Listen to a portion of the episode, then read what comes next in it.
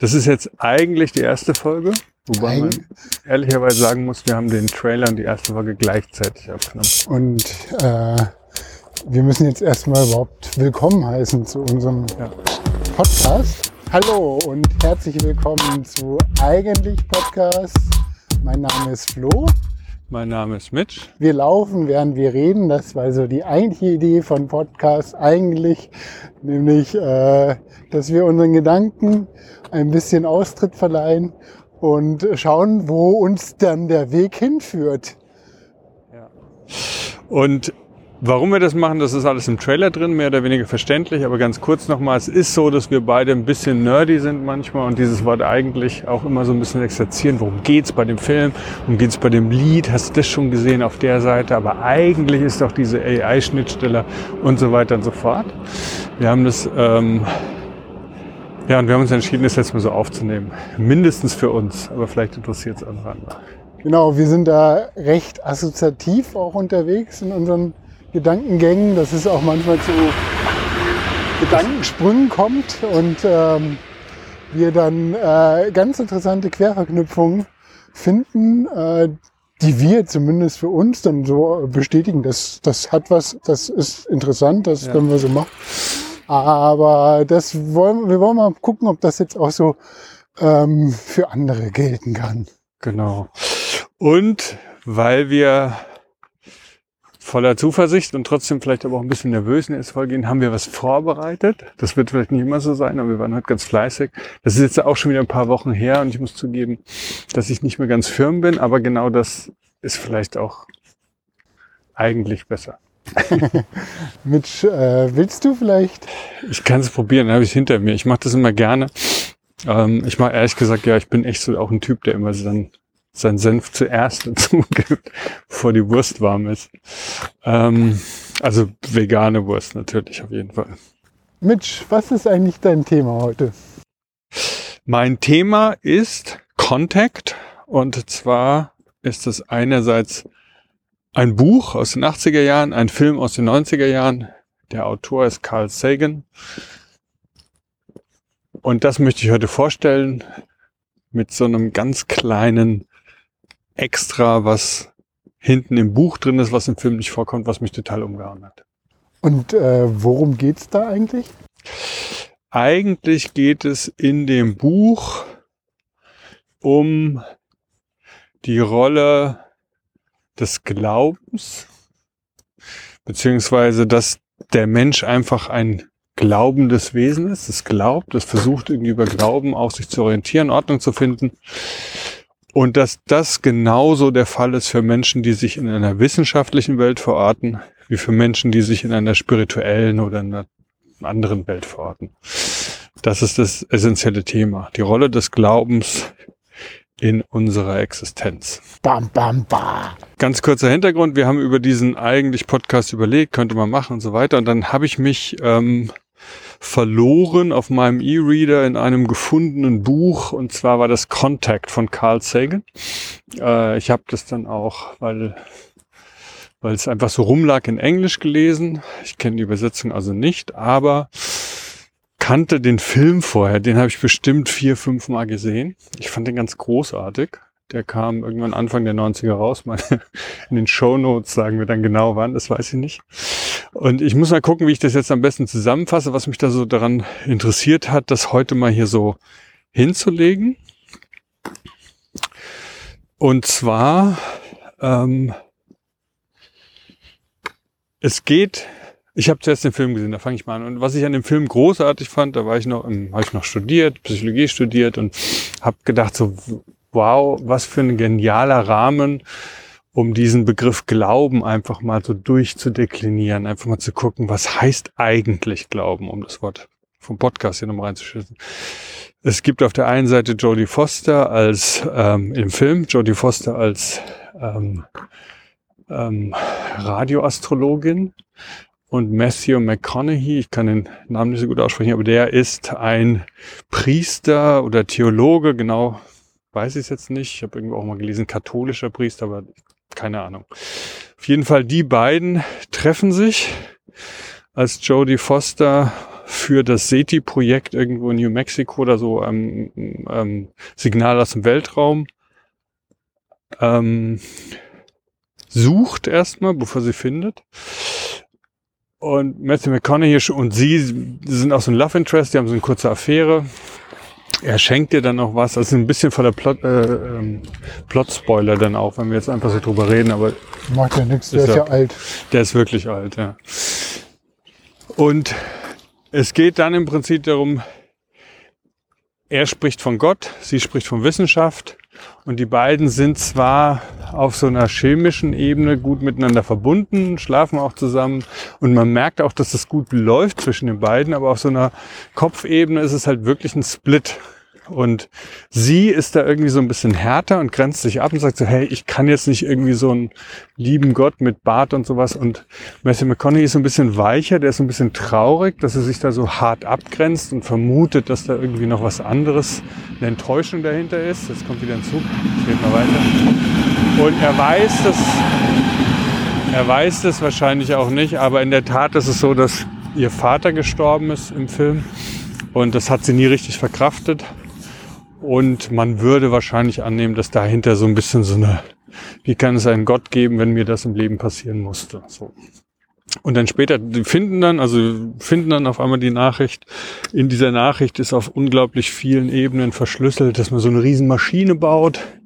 Diese Riesenmaschine wird gebaut. Die Nachricht von den Aliens. Von Aliens, das, genau. Was du davor erzählt hast, das hat jetzt nur... Das, bevor die das gefunden haben, das war quasi das war jetzt nur die Geschichte zwischen den beiden. Das war die Begegnung sozusagen von zwei Menschen und gleichzeitig aber auch von dem Konzept Glauben an die Wissenschaft und Glauben an einen spirituellen Gott.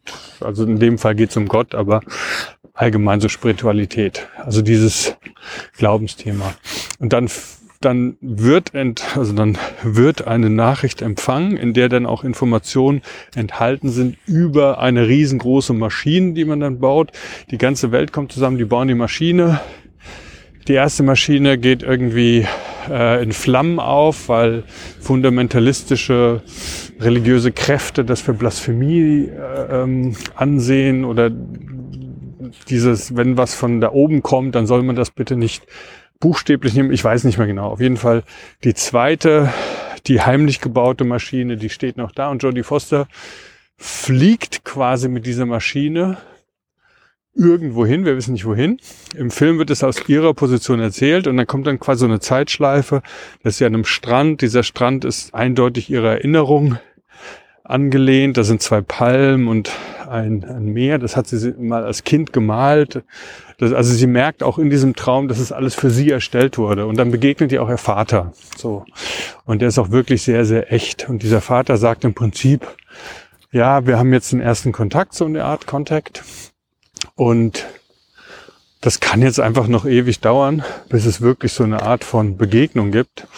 Aber es ist wichtig, dass dieser Kontakt hergestellt ist und sie hat dann, soweit ich mich erinnere, sie hat dann irgendwie noch so ein fragendes Gesicht und dann fällt sie aber mit dieser Kugel, in der sie gesessen hat, in dieser Riesenmaschine, fällt sie unten in so ein Drahtnetz rein, kommt da raus und es gibt eine Aufnahme von dem, was passiert ist von außen. In der Zeit auf der Erde sieht man Bild für Bild, das war halt in den 90ern auch wirklich Frame by Frame, sieht man, wie diese Kugel von oben durch diese Maschine durchfällt und es ist gar nichts passiert. Und das ist quasi das, was ihr vorgehalten wird und was sie dann erzählt und was sie da erlebt hat und so weiter, dass das alles wahr ist. Also sie hat ein ganz anderes Zeitempfinden gehabt in der Zeit. Sie hat was erlebt. Also die Kugel ist von oben nach unten durchgefallen, das war dann Echtzeit auf der Erde. Ja. Und aber sie hat eine ganze Geschichte erlebt, die jetzt quasi in dem Fallen und da war der Kontakt hergestellt. Genau. Sie war im Prinzip dann auch so ästhetisch in so einer 2001-Sache, ne? Also die Sterne werden verschwimmen, sie fliegt durch irgendwelche Wurmlöcher, das ist nicht genau klar, aber sie erlebt etwas, kommt zurück auf die Erde, was auch für den Zuschauer so ein bisschen so ein Wumms-Effekt ist. Und die Wissenschaftler, die da gesessen haben, die Wissenschaftler, denen sie auch angehört, die sehen halt, wie diese Kugel von oben nach unten durchfällt. War nix, alles kaputt, haben wir Milliarden von Dollars für nichts ausgegeben. Und sie sagt, nein, das war Kontakt, wir haben Kontakt aufgenommen. Und sie ist dann quasi eine Glaubende. Ja? Und das ist irgendwie wirklich erstaunlich, dass sie sich wesenshaft gar nicht sehr verändert, aber ihr kompletter Blick auf die Welt und das Universum hat sich verändert. Und das fand ich in dem Film schon ziemlich erstaunlich, dass es halt so diese beiden sehr, also diese, auf einmal ist sie eine Glaubende und die Wissenschaftler sind nicht auf ihrer Seite und sie ist alleine damit. Und das ist schon erstaunlich so. Und das trägt sie aber auch sehr gut, weil der Glaube ihr in der Tat, weil sie es ja erlebt hat, der gibt ihr in der Tat Kraft, der gibt ihr Identität und Halt.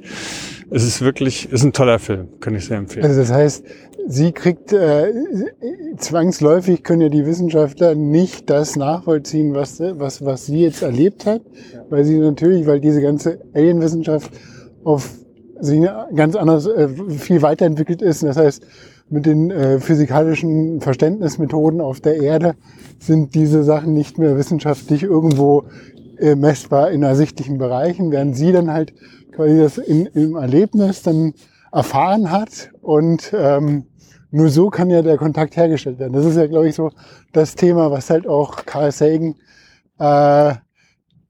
immer wieder treibt, ja. Wie kann eine außerirdische Welt aussehen? Was gibt's da für physikalische Grundbedingungen? Wie kann sich auf bestimmten unterschiedlichen, also nicht quasi wie auf der Erde bestehenden Grundbedingungen, wie kann sich da Leben entwickeln? Mhm. Also das ist ja so, dass wo er auch ganz viel Science Fiction, also nee, das war ja quasi, ist mehr Science als Fiction, ja. Aber wo er so Modelle entwickelt hat, die aber sehr Science-Fiction-mäßig dann halt auch anmuten. Ja, das war eine andere Zeit, da möchte ich auch nochmal drüber reden, weil ich glaube, es war wirklich... Naja, aber jetzt kann man hier vielleicht gut reinschieben, weil ich habe dann auch nochmal so ein bisschen geguckt und dann gibt's, ich müsste lügen, Ann Druyan müssen wir auch in die Shownotes packen, seine Frau. Da gibt's eine ganz großartige Podcast-Folge, die heißt Space auf Radiolab, wo sie so ein bisschen erzählt, wie sie Carl Sagan kennengelernt hat, während die zusammen diese Voyager, also ich glaube, er war nur beratend, aber sie war, glaube ich, relativ leitend in dem Projekt. Diese Voyager-Sonden 1 und 2, die jetzt vor ein paar Jahren unser Sonnensystem verlassen haben. Die wurden 1977 weggeschickt. Und es ist eine wunderschöne Folge und sie erzählt halt auch, wie sie sich über dieses Projekt in Carl Sagan verliebt hat und er in sie und dann waren die einfach irgendwann zusammen. Punkt. Aber warum sage ich das jetzt gerade? Was ich glaube, sie hat die ersten Plaketten, die sie gemacht haben, war ja für die Pioneer 10 und 11. Das waren also auch diese Sonden, die dann halt über, ich glaube, den Saturn- oder Jupitermonde haben die erkundet und sind dann rausgeflogen. Und da hat sie das Artwork gemacht und er hat, glaube ich, dann halt die wissenschaftliche, didaktische, also quasi was dann halt draufkommt. Ne? Hm. Und das war so die Positionsbestimmung der Erde. Er hat quasi so ein Orientierungssystem entworfen und hat, das fand ich auch, das habe ich nämlich auch neulich gehört, nämlich da geht's um die H1-Linie, ne? Nämlich der H1, das ist quasi Wasserstoff, ne? Ja, genau, das ist der Wasserstoff und das ist die hyperfeine Strukturänderung des Wasserstoffs. Diese Energie. Das packen wir auf alle Fälle in die Shownotes. Die Energie, die ausgestoßen wird, wenn der Spin eines Elektrons im Wasserstoffatom sich ändert. Also es swipe quasi in die andere Richtung. Es gibt da ein leicht höher energetisches Niveau von Wasserstoff. Ja. Und das ändert sich dann halt pro Atom alle, weiß ich nicht, so und so viele Millionen Jahre. Und dabei gibt es Radiowellen ab. Ah, okay. Und diese Radiowellen, die haben eine Frequenzlänge von 21 Zentimeter. Mhm. Und das ist auf diesen Plaketten immer so als quasi Null-Level, so als Null-Level drauf. Da siehst du halt irgendwie so eine Kugel und dann siehst du halt den Spin auf der einen Richtung und den Spin auf der anderen Richtung. Also siehst du zwei Kugeln mit einem Kern in der Mitte. Und das ist dann so die Längenangabe, die dann halt sich ableitet aus dieser Abbildung. Und das ist halt so, die Voraussetzung ist, wenn intelligentes Leben da ist, dann kennen die auch auf jeden Fall diese Radiowellen, weil diesen Ursprung, also dieser Übergang von dem Elektron.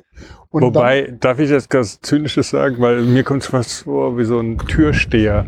Wenn du nicht weißt, was das H1-Dings ist, dann darfst du hier gar nicht rein.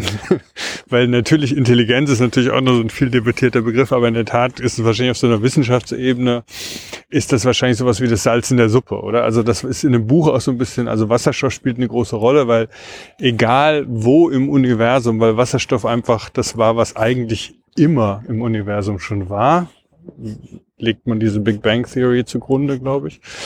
Das heißt, egal in welcher Kultur irgendwas empfangen wird, wenn man vermitteln kann, dass man weiß, was Wasserstoff ist, dann spricht man eine ähnliche Sprache, so eine Wissenschaftssprache. Also das Salz, was beim Kochen wahrscheinlich wirklich Salz ist, ne, auf der Welt, das ist das Wasserstoffatom in der SETI-Forschung scheinbar.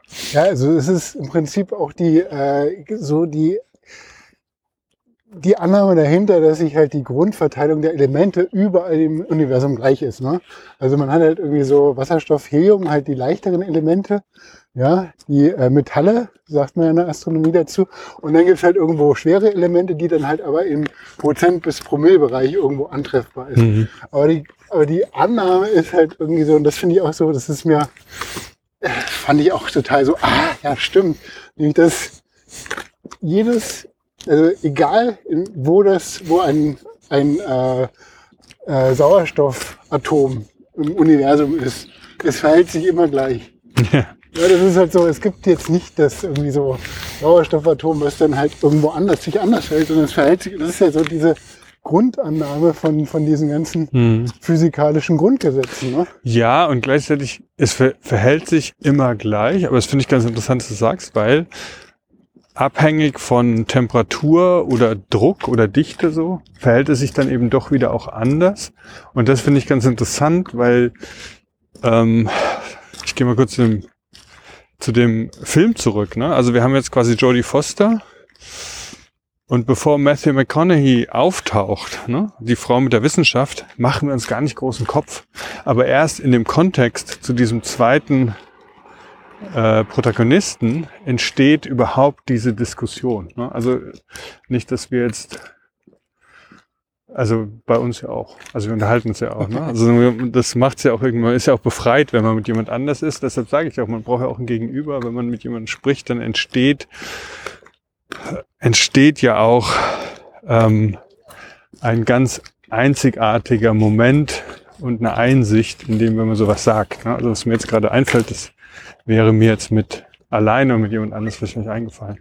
Und in dem Film ist es natürlich dann auch so, wenn du sagst, ja, Jodie Foster ist überall im Universum gleich und gleichzeitig trifft sie ihren Vater, der aus ihren Gedanken hergestellt wird von den Aliens. Wenn sie den trifft, dann ist sie genauso, wie sie ist. Also wir sind ja bei dem Charakter. Wir wollen aber genau herausfinden natürlich auch, was sich in ihrem Verhalten, in ihren Emotionen verändert, wenn dieser immer gleiche Mensch in anderen Kontexten, mit anderen Begegnungen sich eben verändert. Und das macht halt diesen Film so spannend. Und was ich sagen wollte, ist mir noch eingefallen vorhin, was ich bei dieser ganzen Idee von Alien Kontakt aufnehmen auch so spannend finde, ist, dass damals ja wirklich auch eben in 70er Jahren diese Voyager weggeschickt wurden, da war eine Platte drauf, auf dieser Platte waren Audiofiles drauf, da waren die Bilder drauf, was du gerade gesagt hast, was ich nicht wiederholen kann, weil ich die Fakten nicht weiß, aber verstanden habe. Und als ich das so gelesen habe, nochmal das Buch, so dieser Wunsch, sich mit denen zu verbinden und auszutauschen, diese Hoffnung, einfach auch zusammen mehr zu erreichen, wie eine Suppe zu kochen. Jeder bringt seine Zutaten mit, die Suppe wird allen schmecken. Und dem gegenüber habe ich mich dann erinnert, da haben wir auch schon drüber gesprochen, dieses Drei Sonnen, ne? Diese Drei-Sonnen-Trilogie, ja? Ja. Wo halt in den 70er Jahren dieses Voyager-Ding rausgeschossen wurde, was natürlich wirklich nur so ein Mückenschiss im Universum ist und was wahrscheinlich nie irgendjemand oder irgendwie finden wird, wer weiß. Aber der Wunsch, sich zu verbinden, hier sind wir. Weißt, es wurde da drauf einfach auch noch gesagt, so sieht das ist die Milchstraße und da etwa in der Milchstraße könnt ihr uns finden, kommt vorbei, wir machen den besten Cheesecake der Galaxie. Und dann könnten die Leute alle zu Besuch kommen und das wäre so schön, wir würden so viel lernen. Und demgegenüber halt bei Drei Sonnen halt die ganze Zeit, gerade bei diesem Der dunkle Wald heißt es doch, ne? Diese eine, wo es halt immer darum geht, wenn du als Kultur in der Lage bist, erstens eine andere Kultur irgendwo im Universum zu entdecken und auch noch sie zerstören zu können, dann tu's. Ja? Es ist halt so 100.000 Gründe, warum man sofort alles platt machen muss, was vor einem ist, was einen möglicherweise sonst, also das wird wirklich ja wie so eine mathematische Logik in diesem Der dunkle Wald so durchdekliniert, bringt es um, ja, vernichten. Und das finde ich. Das ist so die Kosmosoziologie, ne? Der Begriff wird da, glaube ich, entwickelt. Die Kosmosoziologie, die an halt genau diese Gleichung aufmacht. Es gibt, wenn es dann so und so viel intelligente Zivilisationen im Umkreis gibt, dann überlebt halt nur eine. Ja.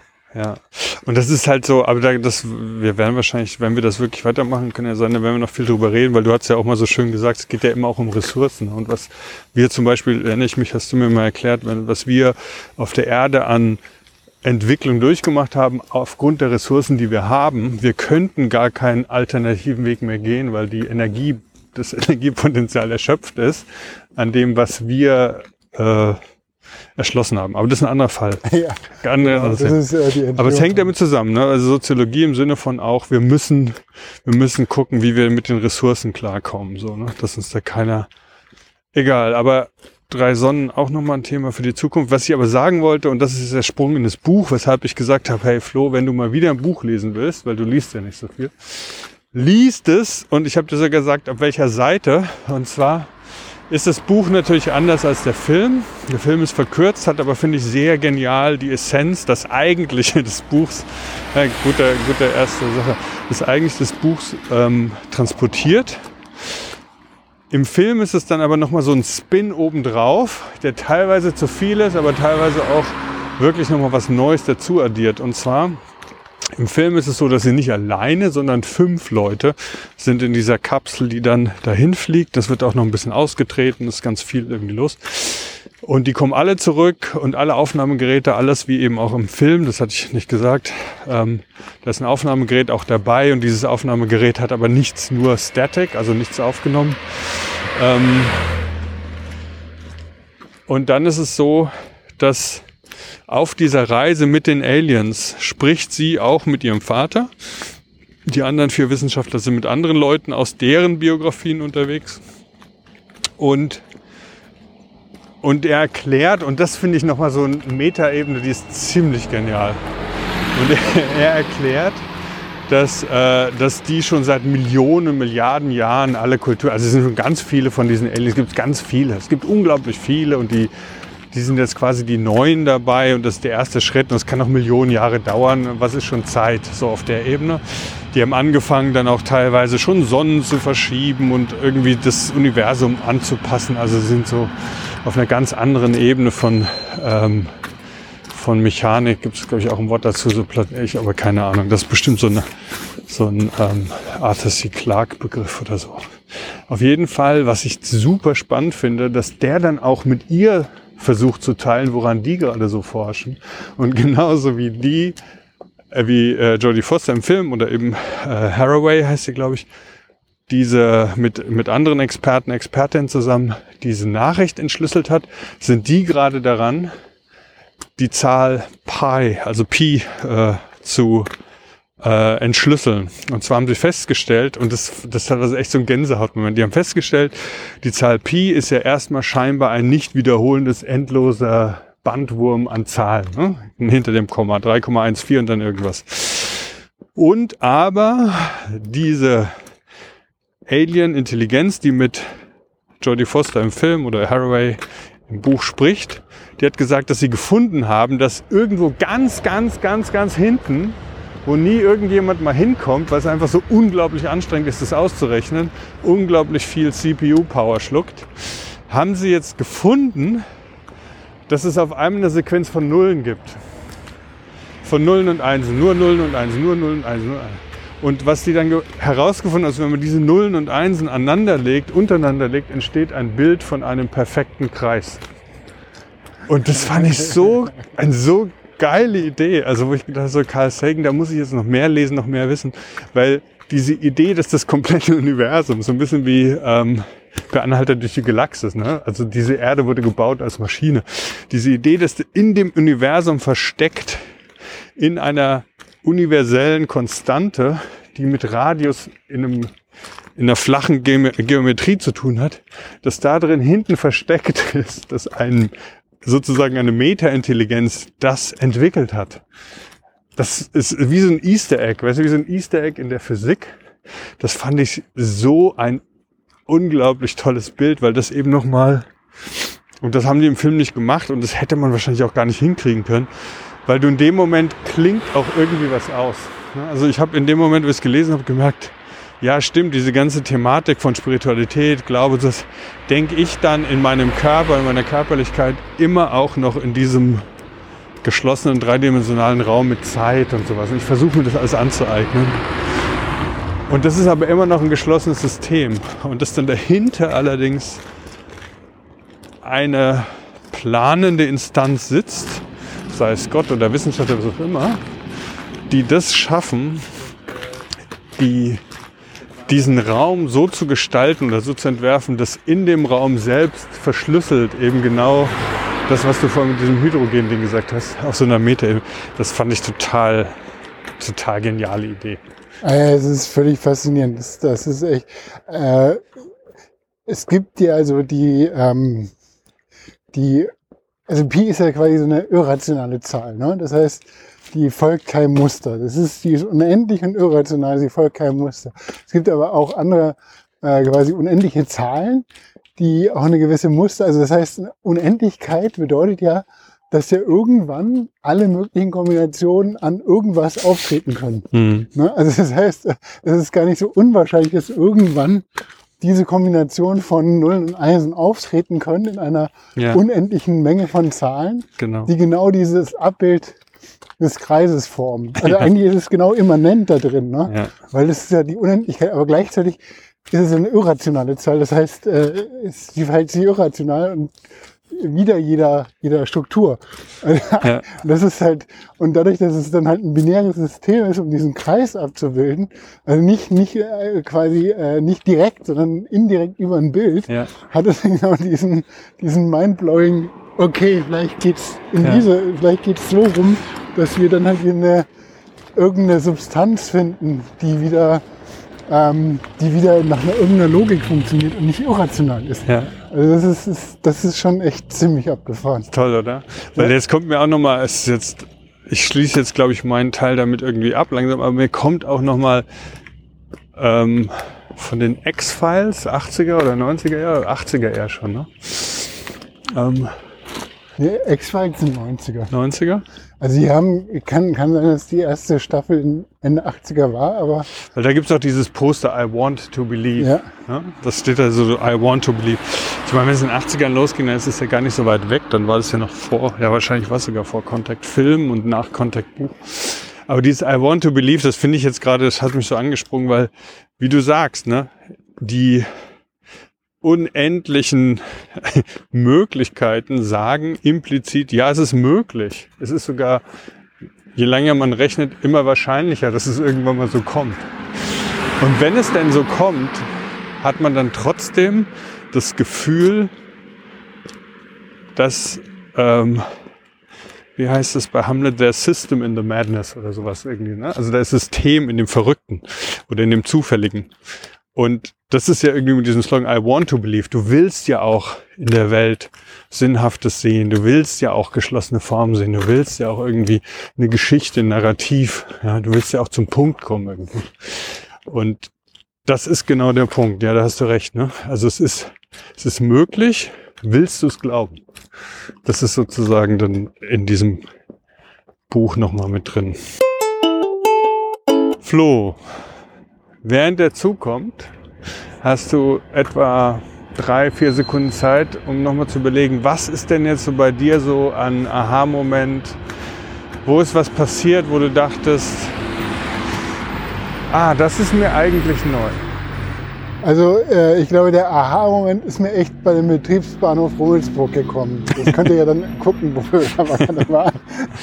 Wir synchronisieren ja unseren Lauftrack mit dem Hörtrack. Nein. Aber da war tatsächlich der Moment, wo ich dann auch das verstanden habe, was du so faszinierend findest, nämlich, dass Jodie Foster oder die weibliche Protagonistin in dem Roman ein ganz anderes Erleben hat und dadurch sich die Parameter von Wissenschaft und Glauben quasi geswitcht sind.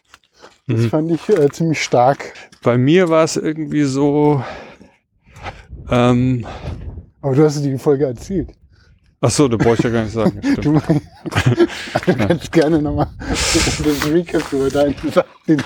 Ich habe in dem Moment, ich dachte, ich muss nichts sagen, aber in dem Moment habe ich gesagt, ja, bei mir war das bei Rummelsburg. In dem Moment hat es bei mir Klick gemacht. Ich dachte, stimmt, ich kann ja auch was sagen. Jedem passiert ja irgendwas Besonderes auf diesem Weg. Was ist so in letzter Zeit bei dir passiert, wo du dachtest, dass es eigentlich gut wird und es hat nicht geklappt, oder umgekehrt? Wo du dachtest, das ist eigentlich nichts, aber es war toll. Genau, dann würde ich mal die Variante wählen, wo ich dachte, es wird toll, aber es ist dann eigentlich nicht so toll geworden. Okay. Und du weißt ja, dass ich sehr gerne koche und auch mir dann immer viel Zeit nehme zum Kochen. Ja. Und auch immer plane, was zu kochen ist. Sogar Kochen auf zwei Ebenen. Nicht nur kochst du deine Gerichte, sondern du kochst auch schon ein JSON Abstraction Blog Projekt, wo dann automatisch Bilder und Rezepte sich matchen und sowas. Also du kochst auf allen Ebenen. Ja. Genau. Und was jetzt tatsächlich in der letzten Woche dann nicht so geglückt ist, also wo ich dachte, ey, das ist totaler Home Run, den ich hier mache, weil ich habe schon 1000-mal gemacht. Nämlich, das ist eines meiner Lieblingsrezepte, die Karin in unsere Beziehung mitgebracht hat, nämlich eine französische Zwiebeltarte mit Ziegenkäse, und die kann ich eigentlich ganz gut. Also eigentlich kann ich ganz gut.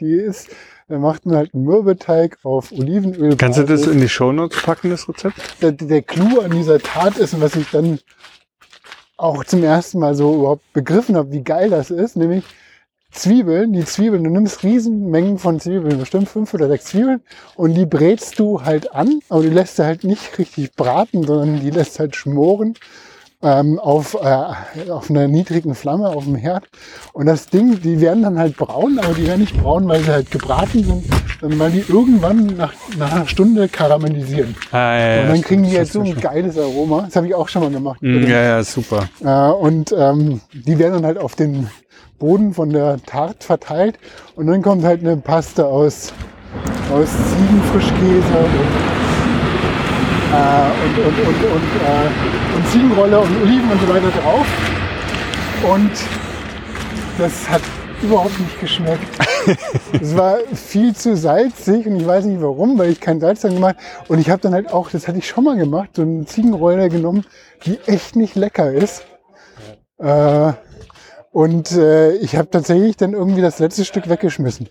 Und das war so ein bisschen frustrierend, weil das ist echt eigentlich ein total leckeres Rezept. Aber ich muss es mal wieder Karin machen lassen, weil sie kann es dann halt besser. Bei mir war es vielleicht so, das ist jetzt ein bisschen wieder in der Corona-Sache so fest. Ich habe gedacht, dass ich das eigentlich jetzt auch krieg. Ich teste mich ja regelmäßig, weil ich ja auch mit Menschen zusammenarbeite, also mit Patienten zusammenarbeite. Deshalb teste ich mich ja auch, muss mich ja auch testen. Und ich bin eigentlich erstaunt, dass ich eigentlich immer noch kein Omikron oder sonst was bekommen habe. Vielleicht haben die Tester nicht mitbekommen, ich habe auch keine Symptome gehabt. Und das ist jetzt gerade so eine Phase, das ist dann nochmal eine andere Zeitebene, nicht die Wanderung mit dem Punkt von Audio, aber Zeit so in der Geschichte. Jetzt gerade so eine Phase, wo ich wirklich einfach auch anfange, unglaublich viele Leute zu kennen, die auch Corona bekommen haben. Und ich dachte, dass ich das eigentlich jetzt auch kriege, aber bis jetzt, toi, toi, toi, noch nicht. Sehr schön. Und damit, meine Damen und Herren und divers, verabschieden wir uns. Es sollte eigentlich besser werden, aber es ist eigentlich genial. Alles klar, dann schaltet auch ein. Das heißt, das nächste Mal eigentlich Podcast. Macht's gut. Tschüss.